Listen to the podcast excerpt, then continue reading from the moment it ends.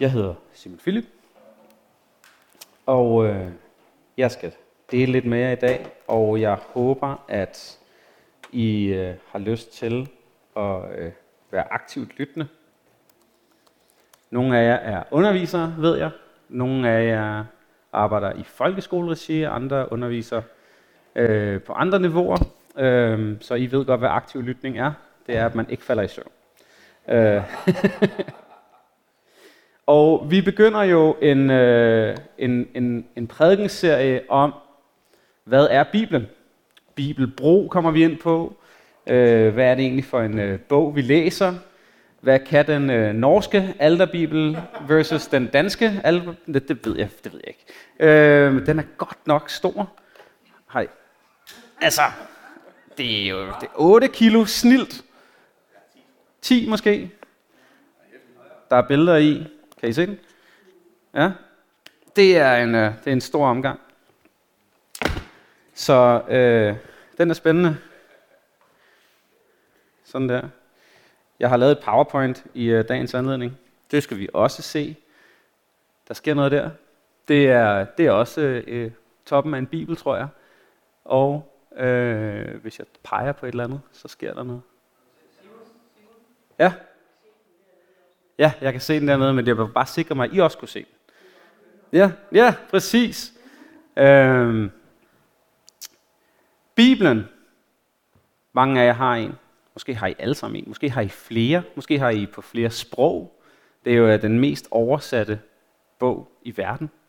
Øhm, og jeg mener, og det er jeg ikke enig om at mene, at Bibelen det er et af de mest indflydelsesrige litterære værker, som der findes i øh, menneskets historie. Bibelen er øh, det værk, der søger at beskrive og udforske de her store spørgsmål, mennesket øh, går rundt og har. Hvorfor? Hvordan? Hvad? Hvornår? Hvem? Hvor? Hvad nu? Hvad så? What's up? Bibelen er en inspirationskilde. Det er den i hvert fald for mig. Det er den for millioner af mennesker rundt omkring i verden. Og den har inspireret mennesker til at gøre fantastiske ting, og den har forvirret lige så mange mennesker til at gøre alt muligt underligt. Det er den mest distribuerede bog i verdenshistorien. Nogle synes, at det er et eller andet med IKEA og sådan noget, det passer ikke. Men hvad er Bibelen faktisk? Og nogle af jer kan måske huske det her fra en eller anden konfirmandlejr eller sådan en ungdomsvelsignelseslejr, at man lige får lidt. Og ved I hvad? Så er det repetition. Det er godt at få det at vide igen. Dagens tale, det er for ligesom at få os alle sammen med til den her prædikenrække af, hvad vi skal have om Bibelen og hvad den er. Og Bibelen er et lille bibliotek af bøger. Er der nogen, der ved, hvor mange bøger der er i Bibelen? 66, 66 er der nogen, der siger. Ja, det er nemlig rigtigt. Øhm, kan I se sammenhængen mellem Bibelen og bibliotek? En samling af bøger. Det er fordi Bibelen kommer af det græske ord biblos, som betyder bog. Bibelen er en samling af små bøger og skrifter, som alle sammen søger at beskrive historien om det gamle Israels folk. Og på en måde så var Israels folk bare som en hver anden gammel civilisation. Men det, der gør det helt særligt, det er, at øh, blandt Israels folk, der var der nogle enkelte personer. Dem kalder vi profeter.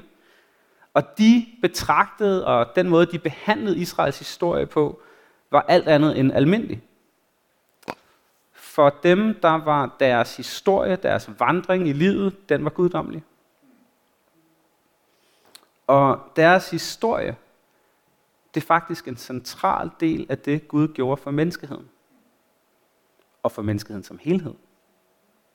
Og jeg tror ikke, at vi altid lige tænker over det, men øh, de her profeter, de var faktisk litterære genier. Det er nogle af de historiske værker, der fuldstændig overgår andre kilder, vi har omkring menneskeheden. De skrev ikke bare historie ned, det gjorde de også, men de udformede og udviklede faktisk det hebraiske sprog, så at det kunne bære at udtrykke de her episke fortællinger om, hvad Gud gør. Det er meget sofistikeret poesi for deres tid. De var mestre i metafor og fortælling, og de udnyttede det hele til at udforske livets mest komplicerede spørgsmål. Liv, død, menneske til vilkår og vores kamp. Der er altså ikke bare én enkelt forfatter til Bibelen. Der har ikke været en, der bare er gået i gang på side 1, og så skrevet den hele vejen igennem. Der er rigtig mange forfattere. Og alle Bibelens tekster, de bliver til på en periode, der strækker sig en mere end 1000 år. Den begynder ved Israels oprindelse. Nogen, der ved, hvornår det er? Det er, da de kommer ud af Ægypten. Og så strækker den sig til det første kongerige, hvor de får deres første tempel. Så bliver det afbrudt, bibelskriverierne og Israels historie, af babylonerne, som erobrer Israel, og de tager dem til fange, og Israel kommer i eksil. Men der kommer et afgørende vendepunkt, hvor mange af israelitterne igen kunne vende tilbage til deres land. Der byggede de et nyt tempel. De reformerede deres identitet. Og det er her, at de jødiske skrifter, som vi kender dem i dag, virkelig begynder at tage form. Næste slide. Det er fra øh, Moses øh, Instagram-profil. Sådan ser han ud. I hvert fald lige nu. Det er meningen, I gerne må smile lidt af det. Den jødiske bibel, det som vi kalder den gamle testamente, den kaldes på hebraisk for Tanakh. Det er en sammentrækning af forkortelser. T'et står for Torah, også kendt som loven. Det er første til femte Mosebog.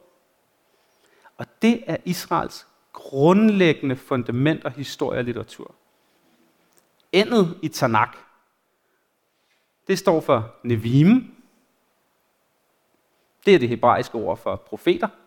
Er det til at læse? Det er lidt småt, er det ikke det? Men jeg prøvede på at kramme så meget ind, jeg overhovedet kunne. Og det sidste står for Ketuvim, og det er de sidste skrifter. Og øh, Nevim, som er det hebraiske ord for profeter, det er pluralis, fordi der står im til sidst. Det er øh, den sektion af bøger, der fortæller Israels historie, sådan som profeterne har betragtet den og nedfældet den. Og de har jo i at betragte den her, og faktisk simpelthen bare skrive historien ned, har de også krydret det lidt med at prøve at tolke på, jamen, hvad er det egentlig Gud gjorde i de her situationer i den her tid. Og Ketuvim, det sidste, og der kan I se, det er sådan noget Esras bog, og Salmernes bog, og Jobs bog osv. Øhm, det er det hebraiske ord for skrifter. Det er sådan den sidste samling af poetiske bøger og visdomslitteratur, og lidt mere fortælling om, hvad øh, det jødiske folk øh, historie har været, hvad de tror på, og hvad der skal ske. Og øh, ligesom os, så tror jøderne, og de troede de også på dengang, at Gud taler til mennesket gennem de her skrifter, de har. De havde dem jo på sådan nogle øh, ruller, så man kunne så kopiere dem og skrive dem efter og tage dem med. Og... Men nu har vi jo 66 bøger her. Det vil sige, det er lidt mere end det gamle testamente, men der må også have været meget andet. Og det er rigtigt, der var rigtig, rigtig meget andet jødisk litteratur, der blev produceret. Særligt i den der anden tempelperiode efter fangenskabet i Babylon. Øh, og de har jo unægteligt også været højt værdsat. Nogle af dem er også ligesom gemt som sådan autoriserede tekster og skrifter. Men Tanakh, eller det gamle testamente, det blev ligesom den autoriserede del. Men der har altså været debat om, hvad der skal være med, og hvad der ikke skulle være med. Og samlingen af de her tekster, de fortæller en episk historie om, hvordan Gud arbejder gennem menneskene for at bringe orden og skønhed i den her verdens kaos og lidelse. Måske ved I det allerede, måske har I aldrig læst Bibelen, måske læser I den hver dag. I første Mosebog, den allerførste bog, vi ser, når vi åbner Bibelen her, der bliver vi introduceret for forfatteren. Det er forfatteren til altings eksistens. Virkelighedens arkitekt, Gud. Og han har magten til at skabe orden og skønhed på en mørk og gold planet, jorden. Og han skaber alt, hvad der er skønt og godt. Kronen på det skaberværk er os mennesker. Han skaber os nogenlunde i hans billede. Sådan så vi ligner ham lidt. Vi er inspireret af ham. Mennesket giver han som mandat til at herske over den her smukke verden på hans egne vegne.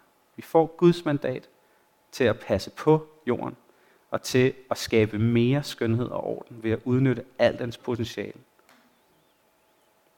Det er et liv fyldt med mening, og det er et livgivende arbejde at passe på den her jord. Det er Guds plan for mennesket. Men vi bliver også præsenteret for et valg, fordi vi er ikke bundne som slaver til Gud. Han skaber os som frie væsener. Og det her valg, det bliver repræsenteret af et frugttræ. Enten kan det samarbejde mennesket med Gud, og finde frihed i at stole på, at hans viden om godt og ondt er godt nok. Eller vi kunne tage magten selv. Og selv definere, hvad der er godt og hvad der er ondt. Gud advarede mennesket om det. At hvis vi gør det, hvis mennesket træffer det valg, så finder døden en vej ind til verden.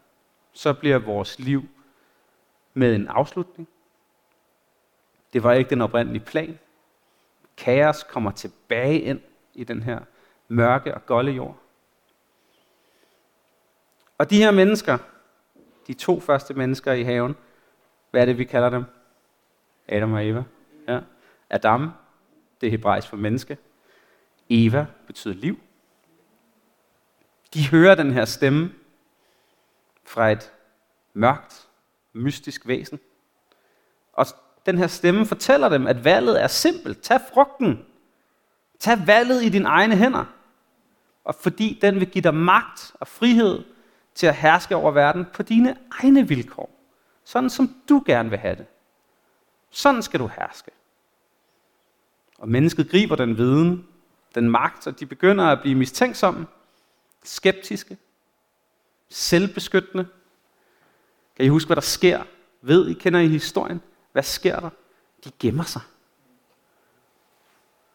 Men Gud han griber ind alligevel, og han giver menneskeheden nye chancer. Og gang på gang slår det fejl. Det er faktisk den ultra nedkogte version af det gamle testamente.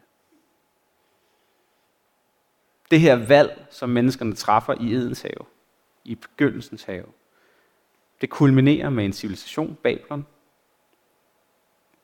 de har omdefineret ondskab som godt. De har byttet rundt på, hvad der er godt og ondt. Og Gud han spreder det her korrumperede menneskeprojekt. Og her tager Bibelen en af de vigtigste drejninger. Vi zoomer helt ind i historien om en mand og en kvinde, der kommer ud af Babylon. Hvem er det? Ved I det? Abraham og Sara. Gud lover, at der for dem vil der komme et nyt folk. En ny nation. Og de får en ny chance for at træffe det rigtige valg. For at træffe de gode valg. For at lade Gud styre deres fremtid. Og hvis de lykkes, så vil det åbne en ny vej fremad for resten af menneskeheden. De indgår en ny pagt med Gud. Og resten af det gamle testamentets historie derfra, det handler faktisk om den familie og den families slægt. Og det går bare ikke godt, desværre. Og på trods af, at Gud er vildt personlig, at han kommer helt ned på menneskets niveau, helt tæt på Abraham og Abrahams slægt, og giver personlig vejledning, så giver vi efter, de giver efter for den samme fristelse til at omdefinere, hvad der er godt hvad der er ondt. Jeg gør det tit. Bytter om på det, der er godt og det, der er ondt. Bytter om på det, der er, jeg synes er mit, og hvad der rent faktisk er Guds. Det er mig, der begynder at sætte betingelserne for mit liv, ikke Gud. Jeg glemmer hans løfter til mig. Historien fortæller, at selv når de bedste af menneskene havde magten, når de kunne herske, selvom de elskede Guds vejledning og havde guddommelig visdom, så gav de også efter. Og Israel blev advaret af deres egne profeter igen og igen, om at de valg, de nu træffer, det fører dem tilbage til Babylon, det fører dem tilbage til fangenskab, det fører dem tilbage til eksil. Og det er præcis, hvad der sker. Igen og igen. Så selvom Gud er helt tæt på folk, og giver dem personlig vejledning, og trækker sig, håber på det bedste, det virkede ikke. Hvem kan lykkes? Hvordan kan det, hvordan kan det virke? Hvilket menneske kan skabe orden i kaos og skønhed i det ødelagte? Profeterne sagde, at historien ikke var slut, da vi kommer til enden af det gamle testament. Gud vil sende en ny leder til Israel, for at dække over deres fejl og transformere folks hjerter. Ikke bare vejlede dem, men transformere dem, deres hjerter og deres sind, så de kan træffe de rigtige valg. Og hele den gamle testamentets historie og dens fortælling, det leder op til et eller andet håb, som er så stort, om at der skal komme en ny leder og forny hele skabelsen. Der skal komme en hersker, som skal lave om på alt det her kaos og al den uorden og alt det grimme, så der kommer skønhed og orden. Og så slutter Tanakh. Det gamle testamente slutter, og den her leder kommer bare aldrig. Der mangler simpelthen en afslutning. Det er, det er som om, at der er nogen, der har løftet fjerdepinden til sidst, og så bliver der bare ikke skrevet mere. Sådan slutter det gamle testamente. Og nogle århundreder senere, så kommer der en øh, profet, en jødisk profet. Han kommer fra Nazareth. Og han påstår, at han skal bære Tanakkens historie videre. Det gamle testamentets historie, den skal han bære videre. Han kommer fra slægten af Israels konger, fra Abrahams slægt. Hvem tror I, det er?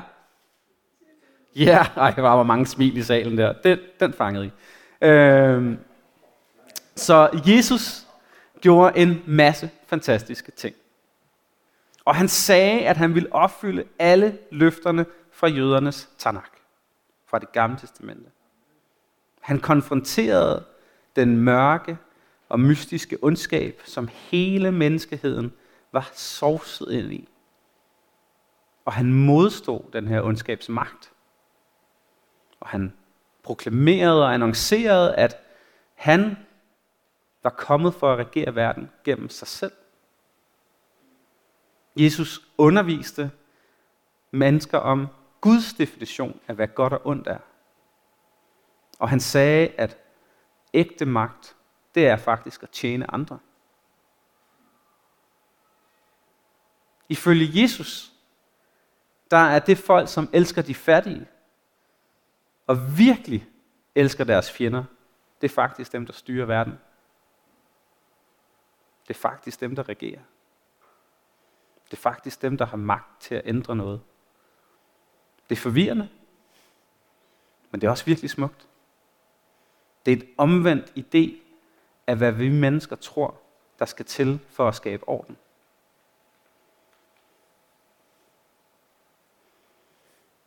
Jesus han påstår også noget i det nye testamente. Han påstår, at han er Gud. Og han påstår, at han kan gøre det for menneskeheden, som vi aldrig har kunne gøre for os selv. Han kom for at tage konsekvenserne af vores ondskab. Han offrede sig for at være det perfekte offer, der kunne zone alle de fejl, vi havde gjort. Men han var stærkere end den død, han måtte lide på korset. Og jeg ved ikke, måske har du hørt det her tusinder af gange. Måske har du haft i dag for første gang. Måske har du aldrig rigtig helt fået styr på, hvad der er oppe ned i den her historie. Men sagens kerne er, at vi kan ikke fikse os selv. Og en eller anden dag, så skal vi dø. Og på den anden side af den død, hvis, hvis du har lyst til at tage imod Gud, hvis du har lyst til at sige, at jeg vil gerne leve med dig nu, og gerne, så kan du også leve med ham bagefter. Det er en hård virkelighed, men det er sandt.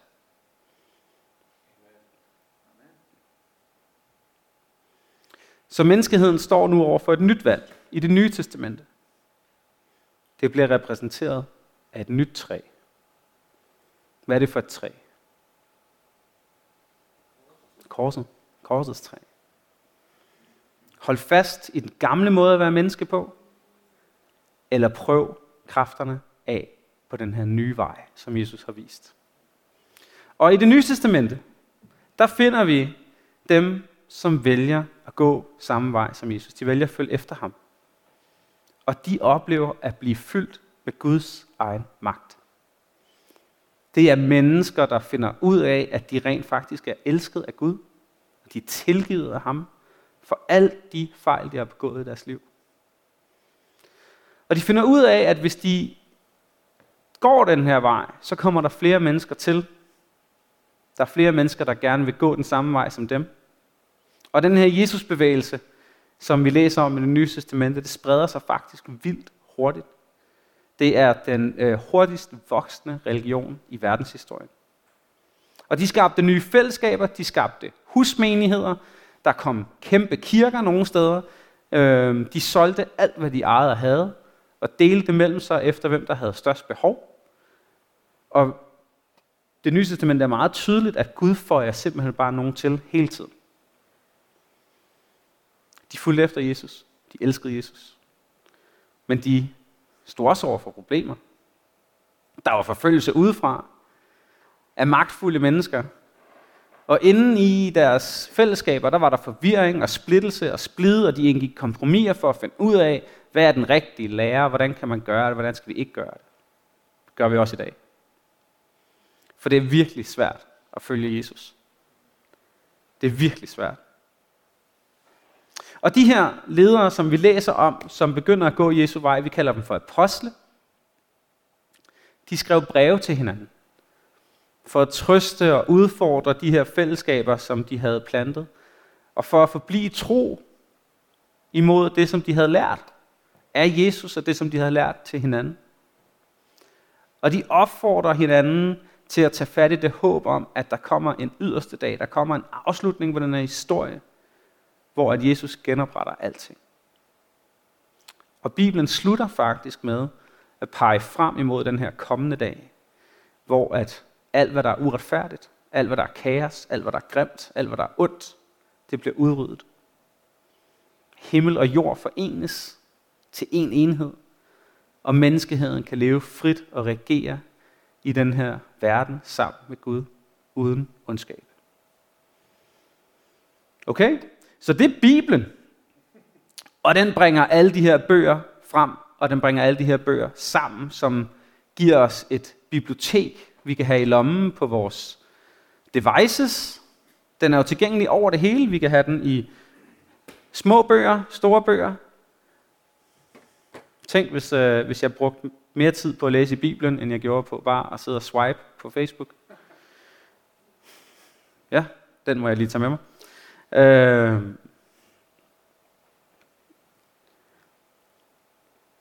så de her apostle, de skrev om Jesus, og de videreførte den gamle testamentets historie. Og de tidligste tilhængere, de skrev litterære værker, som de kaldte for glædelige budskaber, eller evangelier. Det er altså det græske ord for gode nyheder. De sammenfattede også en beretning om, hvad der skete efter Jesus var genopstået. Apostlenes gerninger, som vi, hvis man ligesom mig tænker, det kan vi godt omskrive, det er Helligåndens gerninger gennem menneske. Øh, men det var simpelthen et brev, der handlede om øh, den her Jesusbevægelse uden for Israel. For det, der sker, når de løfter, som jøderne læste, troede, at det var eksklusivt kun for dem. Og det var det faktisk også. Jesus kom som jødisk slægt, han kom fuldstændig som det var lovet, men jøderne sagde nej tak. Og så åbnede han op og sagde, ved du hvad, så må det være, hvem end der vil komme. Lignelsen om dem, der er inviteret med til fest, som ikke kommer. Hvor at ham, som holder festen, siger, så inviterer I bare alle. Alle, I kan komme i nærheden af. Det er Guds rige. Der er ingen grænser for Guds rige af, hvem der må komme ind. Du er velkommen. Fuldstændig ligesom du er. De cirkulerede de her breve, de kopierede dem. Det er derfor, vi har så mange eksemplarer af dem. Vi kan sammenholde dem mod hinanden. Vi kan, vi kan vurdere deres autenticitet. Og det øh, beslutter man sig for at sige, jamen, så er der et nyt testamente, og man diskuterer lidt, nogle gange lidt meget voldeligt, om hvad der skal blive til det nye testamente, og så ender vi med det færdige produkt, Bibelen. Den Bibel, som vi har i dag. Og vi som kristne, vi tror lige så meget på det gamle testamente, som vi gør på det nye testamente. Men det nye testamente oplyser og åbenbarer profetierne og historierne i det gamle testamente. Det kaster lys over nogle historier, som vi ikke selv vil kunne regne ud. Så vi har Tanakh, det gamle testamente, de jødiske skrifter, og vi har nogle skrifter, der ligger midt imellem, som ikke lige klarede at komme med i den sidste udgave, og en masse litteratur. Men hvad er der egentlig i vores Bibel? Og øh, vi som øh, kristne, der er jo mange retninger. Der er jo øh, Pinsekirken og Apostolskirke, og så er der Folkekirken, og så er der nogle katolske kirker, og der er rigtig, rigtig mange forskellige retninger. Protestanter, og Bibelen har taget rigtig, rigtig mange former i, øh, i løbet af de sidste 2.000 år. Og øh, samlingen af bøger, øh, som vi kender den i dag, det er fra cirka 1500 under reformationen, hvor at øh, dem, som protesterede mod den øh, katolske kirke, de øh, gik tilbage til de ældste skrifter fra profeterne og apostlene. Og så man accepterede kun det gamle og det nye testament. Men hvordan kan den her øh, samling af bøger, der er produceret over øh, flere tusind år, øh, med forskellige forfattere, fortælle en forenet historie? Og det er simpelthen fordi, at det er verdens første hyperlinked bog. Kender I det fra, øh, fra internettet? Så nogle gange så der står der noget skrift, og så er der noget, der er blåt, og så kan man klikke på det, og så bliver man sendt videre til et andet sted. Det kommer herfra. Det er verdens første hyperlinked bog. Og øh, hvis I kigger på diagrammet, så kan I se nede i bunden, og jeg ved godt, det er meget småt. Hvis man øh, virkelig zoomer ind, så står der faktisk noget øh, nede i bunden. Det er, så det søjlediagram, der står i gråt og hvidt, det er alle kapitler i Bibelen. Og det begynder med første Mosebog øh, over i den ene side herover, og så løber det ellers bare fremad her. Bøgerne veksler mellem farver i lys og mørkegrå. Det første, den første bog i Bibelen herover, den er helt hvid. Længden af hver søjle angiver øh, antallet af vers i kapitlet. For eksempel er den længste søjle salme 119. Super lang salme her. Øhm, er der nogen, der ved, hvor mange krydsreferencer der er sådan i en officiel bibel? Præcis, 63.000. Har jeg skrevet 66? 63.000. Ja, næsten 64.000. Og det er sådan det konservative satte øh, krydsreferencemål, man har. Øh, hvis man går lidt ud over det øh, konservative, så ender man hurtigt på sådan 150.000. Og øh, krydsreferencerne, de er så afbildet af den her regnbue. Og nu øh, er vores projekters lys ikke så kraftigt, men det er faktisk virkelig flot. Øh, og det farven den ændrer sig efter afstanden øh, mellem de to kapitler, øh, og det skaber sådan en regnbuelignende effekt. Det er et øh, vildt fed måde at visualisere det på af en eller anden amerikansk gut, som har brugt rigtig, rigtig mange år på at få det her til at fungere. Øh, det er super fedt. Jeg mener ikke, at, øh, at Bibelen som litterært værk har en banemand. Der er simpelthen ikke noget sidestykke med den her bog. Og det er min klare opfattelse, at når man sådan betragter totaliteten om Bibelens tilblivelse, det, de unikke sammenhæng, at du kan læse om et eller andet i første Mosebog, og så finder du bare referencer til det stykke, skrevet af forskellige forfattere på forskellige tidspunkter, som måske faktisk heller ikke har haft de samme tekster og vide, hvordan kan det hænge sammen? Hvorfor er der så mange sammenfald? Hvorfor er der så mange hyperlinks i Bibelen? Hvordan kan den referere til sig selv på den måde, den gør det på? Jeg tror simpelthen, det ligger uden for menneskets evne at kreere sådan et værk på de vilkår, som den er skrevet på. Og inden i den Bibel, du måske har, der er der en samling af 66 unikke bøger. Det er skrifter fra forskellige tider, forskellige nationer, forskellige forfattere, forskellige situationer og på forskellige sprog. Og alligevel så væver de her skrifter, der er samlet over en periode på 16-1700 år, det væver en enestående enhed og historie og fortælling om Gud og hans kærlighed til os. Og så peger det på Guds sandhed og den frelse, vi har i Kristus. Så hvad er Bibelen? Kan vi bruge den til noget? Bibelen den siger om sig selv, at det er Guds inspirerede ord, eller Gud åndet. Det står i 2. Timotheus bog. Det står også i 2. Peters bog. Den udfolder sig som en guddommelig kærlighedshistorie mellem skaber Gud og menneskehed. Genstanden for Guds kærlighed, det er dig og mig. Der findes en Gud, som havde brug for at udtrykke sin kærlighed, så han skabte dig. Og den her Bibel, den fortæller om det samspil, der er mellem Gud og os. Så Bibelen, den giver et poetisk svar på altings tilblivelse. Den beskriver mennesket uden forbehold. Alt det søde og alt det bedre, som vi sang om lige før. Vi synder, vi mister herligheden for Gud, og alligevel, som der står i 1. Mosebog, efter at øh, Adam og Eva havde truffet et rigtig dårligt valg, så sætter Gud sig ned i skrædderstilling og syr tøj til det nøgne menneske midt i dens overtrædelser. Evangelierne, de første fire bøger i det nye testamente, det giver et indsigt i Jesu natur og personlighed. Og hver et evangelie, hver af de fire bøger, det er et vidne om Jesus på jorden som menneske og som Guds guddommelige søn. Hans korsfæstelse, hans død og opstandelse – og selvom de ikke modsiger hinanden, de her fire evangelier, så viser hvert evangelie Jesus i et lidt anderledes lys.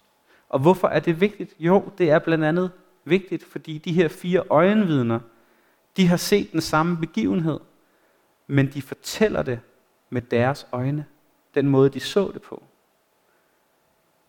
Og det er vigtigt, fordi at forstå Gud, det kan du kun i mangfoldighed. Hvis du ser på hele historien, fra første Mosebog og helt til Johannes åbenbaring, så er Jesus klimakset af Guds plan. Han er den, som det gamle testamente profeterer om. Han er den, som Israel ventede på til at bringe orden i en kaotisk verden. Og jeg tror på, at hvis vi følger efter Jesus, så får vi mandat vi får visdom til at bringe orden i den verden, der er omkring os, men først og fremmest, så søger han at bringe orden ind i dig.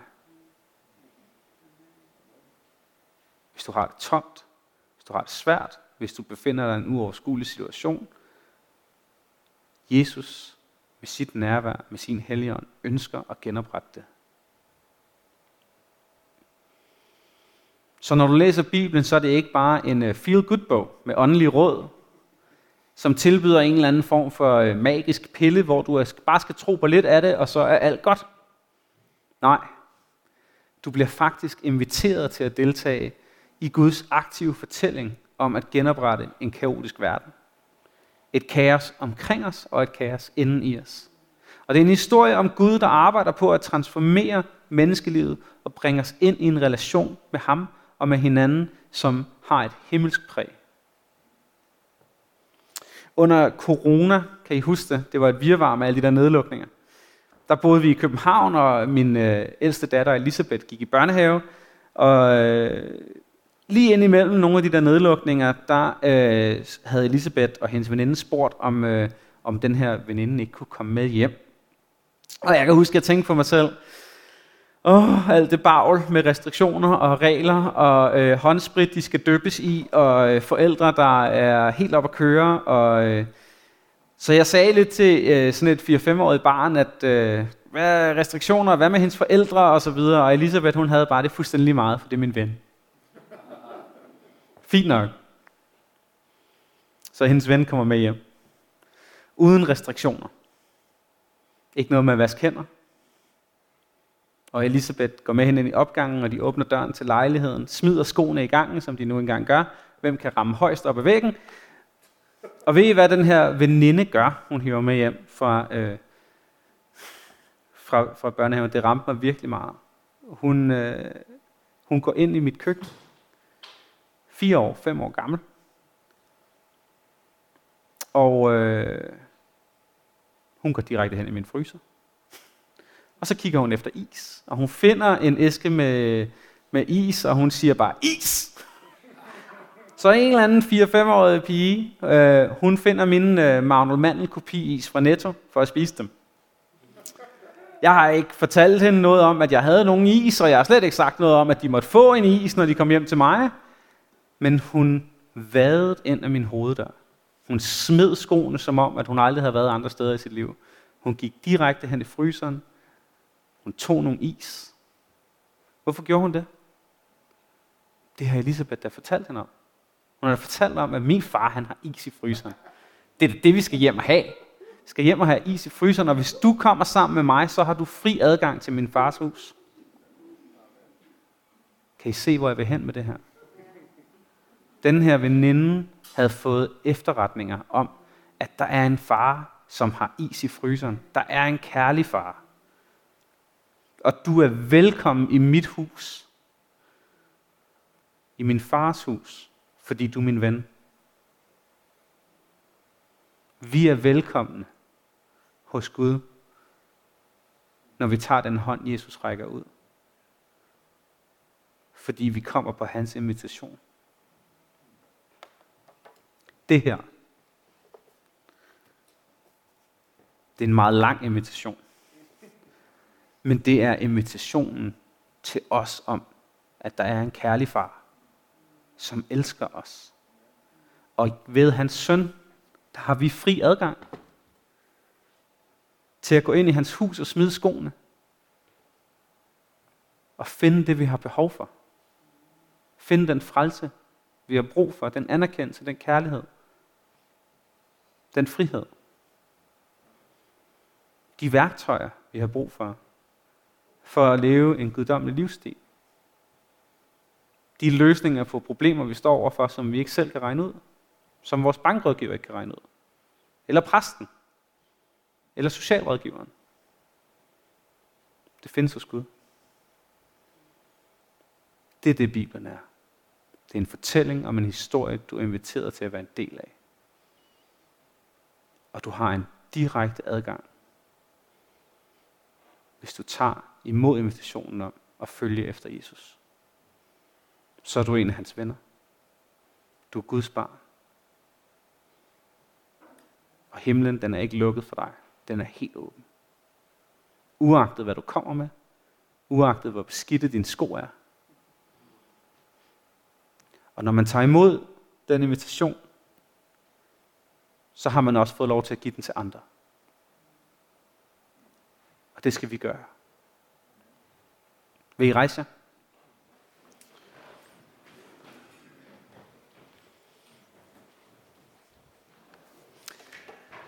Den samme Gud, som syede tøj til sin skabning, der syndede imod ham, han kommer til jorden som et menneske på menneskets vilkår, fordi han elsker os. Der er fri adgang i invitationen fra Kristus. Lad os bede sammen. Himmelske Far, tak, at du er lige her med de blandt os med din invitation om at lære dig bedre at kende. Og vi beder om, at vi må se lidt mere af, hvem du er. Jeg beder om, at du vil fjerne den tog, der kan være i vores tanker om, hvem vi tror, vi er, og alt det, som måske har snedet sig ind igennem de sprækker, der er i vores hjerter, som ikke bør være der. Tak, at du har rakt din hånd ud. Tak, at vi kan tage den og være tæt på dig og være sammen med dig.